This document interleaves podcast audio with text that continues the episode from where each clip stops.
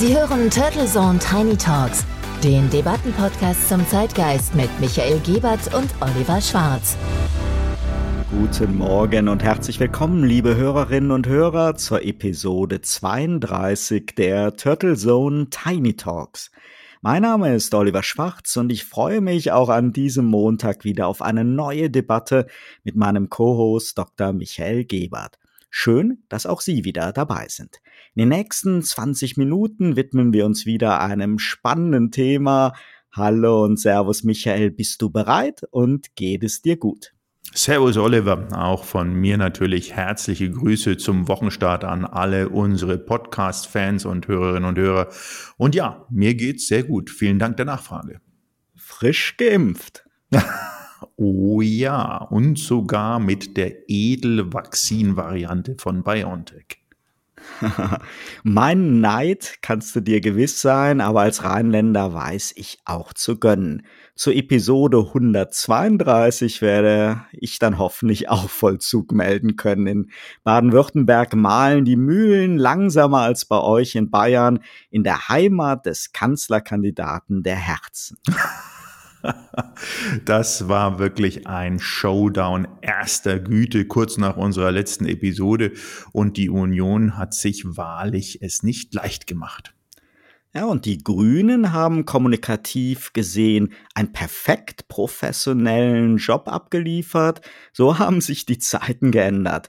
Der Höhenflug von Annalena, Charlotte, Alma, Baerbock erinnert ja ein bisschen an den 100% Power-Start von Martin Schulz, dessen rasanter Schulzzug 2017 dann ja leider vorzeitig entgleist ist. Bei dem grünen Power-Team Baerbock-Habeck ist aber derzeit irgendwie alles auf Kurs und ein sehr gutes Wahlergebnis scheint sicher. Ob es aber zur ersten grünen Kanzlerin reicht, ist jetzt sicher noch sehr spekulativ. Die Union ist ja nicht nur spät in der Kandidatenkür, auch ein Wahlprogramm, geschweige denn irgendwelche inhaltliche Programmatik sucht man ja bislang auch völlig vergeblich. Ja, das war ja auch in den letzten 16 Jahren unter der Ewigkeitskanzlerin Merkel nicht gerade der Markenkern der Union. Aber Spaß beiseite, ich gebe dir da recht und ich bin völlig bei dir. Derzeit kann man ein gutes Erlebnis der Grünen bei der Bundestagswahl wirklich auch vermuten und im Zweifelsfall auch vorhersagen und eine vergleichsweise schlechtes Ergebnis für die CDU. Aber wie nachher die Stimmverhältnisse dann wirklich aussehen werden und ob es neben dem Schwarz-Grün auch ein Grün-Rot-Rot oder eine entsprechende Art von Ampel geben wird, ist natürlich aktuell jetzt im ähm, Mai, Anfang Mai völlig unklar oder Ende April. Auch ob natürlich die SPD wenigstens ein bisschen Boden wieder gut machen kann, wenn es jedoch nicht jetzt wieder zu vielen weiteren Pleiten, Pech und Pannen kommt in der Pandemiebekämpfung und neue Skandale aufgedeckt werden, dann ist es natürlich kaum vorstellbar, dass ein Unionskandidat nicht zumindest leicht die Nase vorn haben wird. Auch wenn er Armin Laschet heißt und eben nicht Markus Söder. Vielleicht sehen wir ja noch einen Laschet-Zug, der noch überraschend Fahrt aufnimmt. Apropos Fahrt, jetzt hat sogar Huawei schon ein Hybridauto vorgestellt. Immer mehr chinesische Hersteller kommen mit wertigen und stylischen Modellen auf den Markt und zwar auch auf den US-Markt und sogar nach Europa. Wie schätzt du denn deren Chancen ein? Ja, die, die Chancen der chinesischen Hersteller sind, wenn man jetzt den US-Markt mal isoliert betrachtet, deutlich gestiegen in den letzten Jahren. Man muss ganz klar sagen, äh, im Vergleich zu Europa ist der US-Markt anders geformt. Er ist auch deutlich preissensibler und die Amerikaner haben auch einen natürlich etwas anderen Geschmack, wie die Fahrzeuge auszusehen haben. Das liegt auch daran, dass äh, die Strecken teilweise größer sind und auch das Nutzungsverhalten ein anderes ist die Preise, wir wissen das ja von amerikanischen Fahrzeugen oder auf den US-Markt angebotenen Fahrzeugen war seit jeher immer ein All-Inclusive-Modell. Da gab es diese lange Aufpreisliste nie richtig, sondern man erwartete immer ein voll ausgestattetes, mit allen Gimmicks auch besetztes Auto, was man kauft und was man am besten auch morgen dann abholt. Sowas wie Warten auf das Auto, wie es der Deutsche gewohnt ist und schon fast äh, sich darauf freut, dass er dann nach sechs Monaten gnädigerweise seinen tollen Wagen auch bekommt das gibt es da nicht. Und man vergleicht es aktuell sogar mit den Japanern, die ja auch etwas äh, mit großer Skeptik äh, auf den Markt gekommen sind und die mittlerweile auch in den USA fertigen, in einigen Fabriken und sehr, sehr erfolgreich auf dem Markt sind. Und ähnlich ist die Einschätzung von Marktexperten für die chinesischen Hersteller, dass sozusagen die ersten chinesischen Spitzenmodelle auf den amerikanischen Markt kommen, die auch sehr, sehr gut ankommen werden. Und der nächste Schritt sein wird, dass die Chinesen auf eigene Fertigungskapazitäten in den USA dann auch schwören werden. Natürlich beliefert aus den ein oder anderen Firmen und Zulieferfirmen aus China. Allerdings darf man nie vergessen, wir haben das bei Huawei gesehen, wir haben das auch mit dem Chinese Trade Ban gesehen.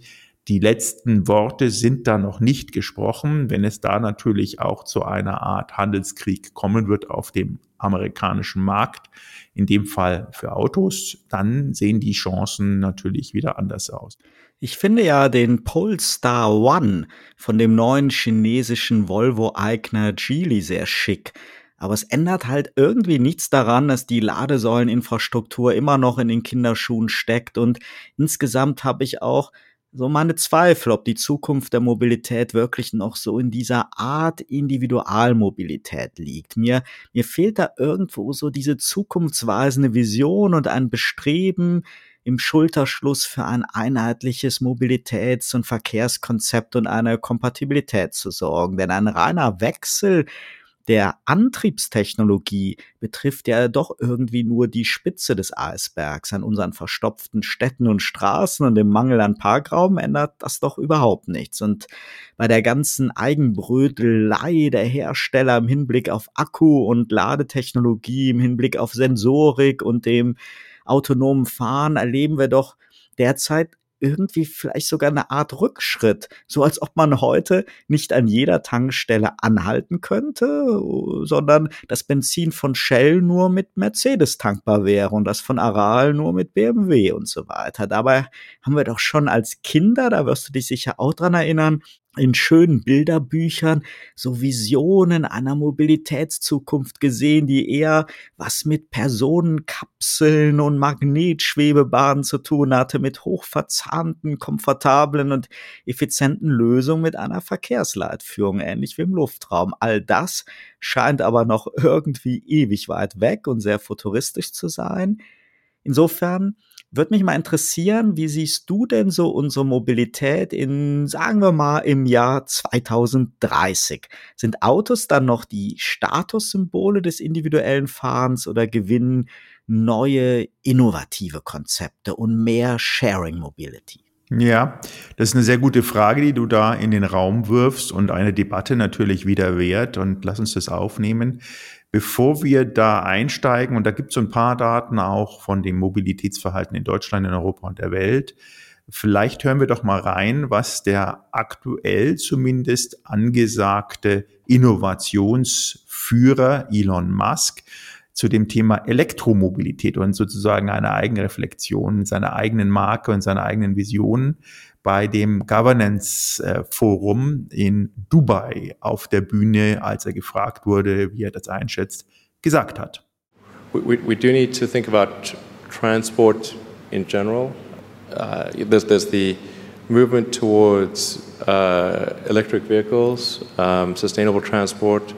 That I think that's going to be you know good for, for, for many reasons, but again, not something that happens immediately. That'll happen slower than the uh, self-driving vehicles. So that's probably something that happens over 30 or 40 years, the transition to electric vehicles.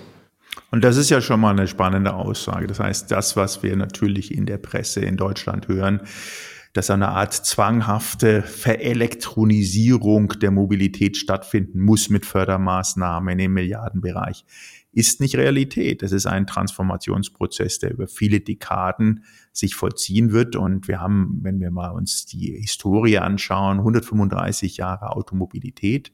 Das ist eine Erfolgsgeschichte, die begonnen hat im Januar 1886 mit der Patentanmeldung des dreirädigen Fahrzeugs, Verbrennermotor vom Karl Benz. Seitdem ist sozusagen dieses Thema Made in Germany immer wieder weiterentwickelt worden. Da ruhen sich leider auch weiterhin natürlich die Deutschen auch drauf aus. Zwischenzeitlich gab es Pioniere wie den Henry Ford, der natürlich die Fließbandproduktion und 15 Millionen Tin Lizzies, wie sie so schön heißen, dann auch ähm, vorfabriziert hat. Und auch dieses amerikanische Einkaufsverhalten von vorgefertigten Produkten und Autos auch schon dort aufgefasst hat. Eine Aussage von ihm war, you can have your car in any color you like as long as it's black. Aber zurück auf der Mobilität müssen wir wieder auf China auch zu sprechen kommen, haben China aufgrund des extremen Umwälzungsfaktors und wie sich dort Städte, Infrastrukturen, aber auch Mobilitätsverhalten in wirklich einer Art Zeitgeschwindigkeitstempo entwickeln, diese 135-jährige Geschichte sich angeschaut und versucht jetzt neue Stadtmobilitäts-, Mikromobilitätskonzepte umzusetzen, die seinesgleichen suchen. Und da ist einer der Trends, die, die die Chinesen zumindest verstanden haben, dass das Thema Mikromobilität, die auch Individualmobilität natürlich dann auch einhergeht, abhängig ist von Software. Also die Chinesen haben erkannt, Hardware, ja, Hardware ist sozusagen das Convenience-Item. Das kann flauschig, pluschig, Leder, nicht Leder, vegan, wie auch immer sein aber das Thema ist Software. Und das, was der Elon Musk dort in seiner Aussage getätigt hat, war natürlich eine Globalaussage, 20, 30 Jahre. Zwei, drei Paragraphen später, Sätze später, hat er das Ganze nochmal reflektiert und gesagt, für China sieht er so eine Art Blueprint-Maßnahme, eine wirklich ein Paradebeispiel, wie sich Mobilität entwickeln könnte, aufgrund von dezentraler, in dem Fall auch Blockchain, aber dezentral organisierter, softwarelastiger Lösungen, die auf der einen Seite das Thema Individualität und damit sozusagen Individualmobilität nicht einschränken, aber Mikromobilität mit maximaler Reichweite auch ermöglichen. Also mein Bild der Mobilität der Zukunft sieht auf jeden Fall so eine starke Säule für die Sharing Mobility vor. So die Erfolge von Flixbus und Flixtrain, innovative Konzepte wie Cityloop oder urbane Ride-Sharing beziehungsweise Ride-Hailing-Lösungen zeigen da einfach in die richtige Richtung. Und ich glaube an die Bahn und den ÖPNV, selbst wenn mich viele eingefleischte Autofahrer da immer für verrückt halten. In den großen Städten und auf den Fernstrecken, da wird es einfach immer mehr attraktive Alternativen zum Individualverkehr geben.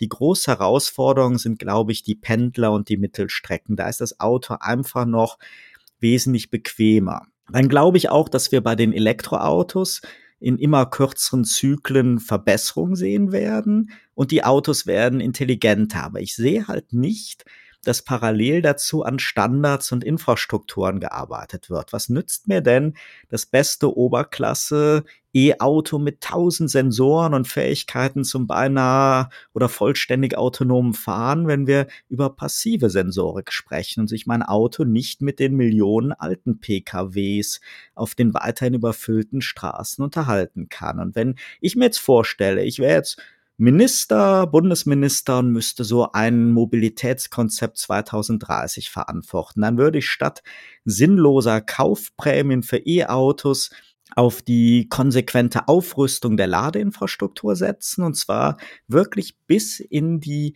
Tiefgaragen der Mehrfamilienhäuser. Das Recht von Mietern auf eine Steckdose müsste perspektivisch zu einer verpflichtenden Ausstattung der Parkplätze werden. All das wäre aus meiner Sicht viel preiswerter als diese ganzen bürokratischen Fördertöpfe.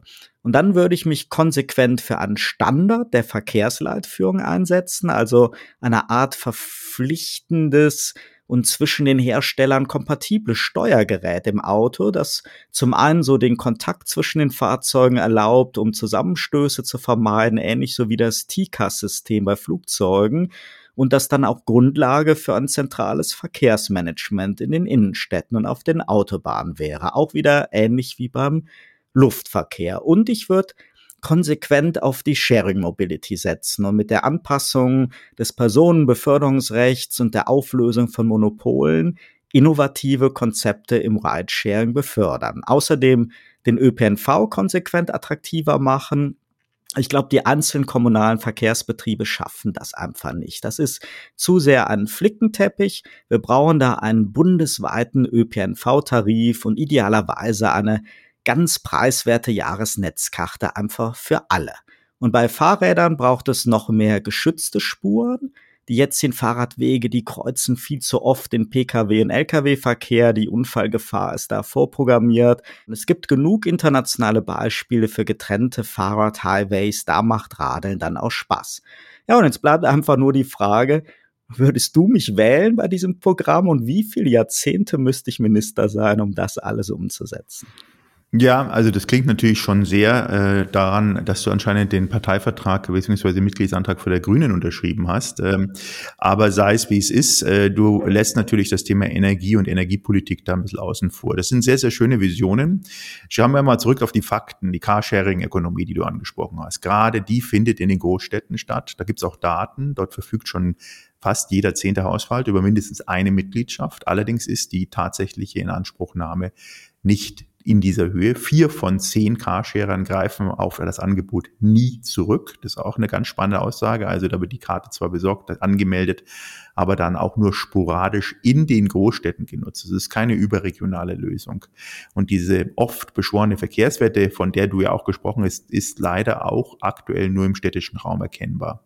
Erreicht aber selbst dort nicht die erhoffte Gesamtdynamik in der Analyse. Insgesamt und vor allem außerhalb der Städte bleibt das Auto bis weiterhin, insbesondere mit dem Blick auf den Kilometerleistung, mit großem Abstand der Verkehrsträger Nummer eins. Und zudem werden die aktuellen Veränderungen mitunter eher durch die strukturellen Effekte einer Art Reurbanisierung und den Beschäftigungszuwachs nicht unbedingt in andere verbesserte Verkehrskonzepte getrieben. Und die zu äh, konstatierende Entwicklung hinsichtlich einer reduzierten Mobilitätsrate, also hin zu öffentlichen Verkehrsmitteln und die tägliche Wegezahl sind in einer ähnlichen Form auch in den aktuellen nationalen Mobilitätserhebungen nicht zu sehen. Das bedeutet, dass wir all die Unterschiede, die wir uns wünschen, nicht unbedingt parallel in der Entwicklung der Arbeits- und Personenwelt wiederfinden, gerade in den westlichen Industriegesellschaften. Und eine dramatische, dramatische Zahl, die wir auch immer wieder lesen, ist die Anzahl und die steigende Anzahl sogenannter SUVs, Geländewagen und Vans, deren Anteil seit 2004 sich fast jedes Jahr zwischen 10 und 20 Prozent nach oben bewegt. Das zeigt also, auf der einen Seite möchten die Personengruppen gerne eine Mobilitätswelle haben. Auf der anderen Seite setzen sie sich selber auch durch die Wahl und die Kauf ihrer Mobilität nicht um. Bleibt also zu hoffen, dass es einen gesamtanalytischen Ansatz gibt, bei dem die Leute mitgenommen werden und der Druck, Stichwort Umwelt, nicht zu groß wird, dass es nicht zu einer Hauruck-Aktion kommt und dann die Mobilität wirklich im Argen liegt. Insgesamt glaube ich ja an diese jahrzehntealte Vision mit den Kapseln, die sich im Verkehr aneinanderreihen. Mir fehlt nur derzeit wirklich jede Indikation, dass an solchen Konzepten ernsthaft gearbeitet wird. Die Industrie setzt einfach immer noch extrem stark auf dieses Individualverkehrsfeeling mit dem vermeintlichen Freiheitsgefühl durch Lenkrad und Gaspedal.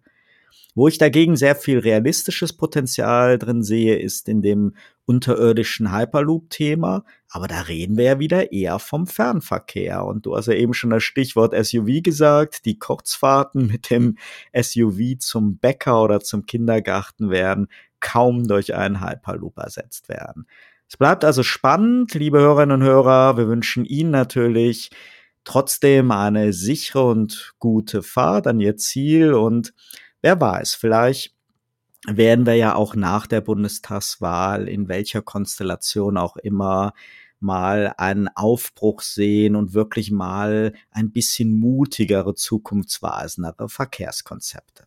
Da freue ich mich auch drauf. In diesem Sinne eine wunderbare Woche, einen guten Start, bleiben Sie gesund und bis nächste Woche zu einem neuen spannenden Thema.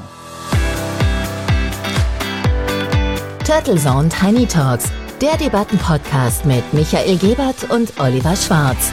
Immer zum Wochenstart auf allen Podcast-Plattformen und auf turtlezone.de.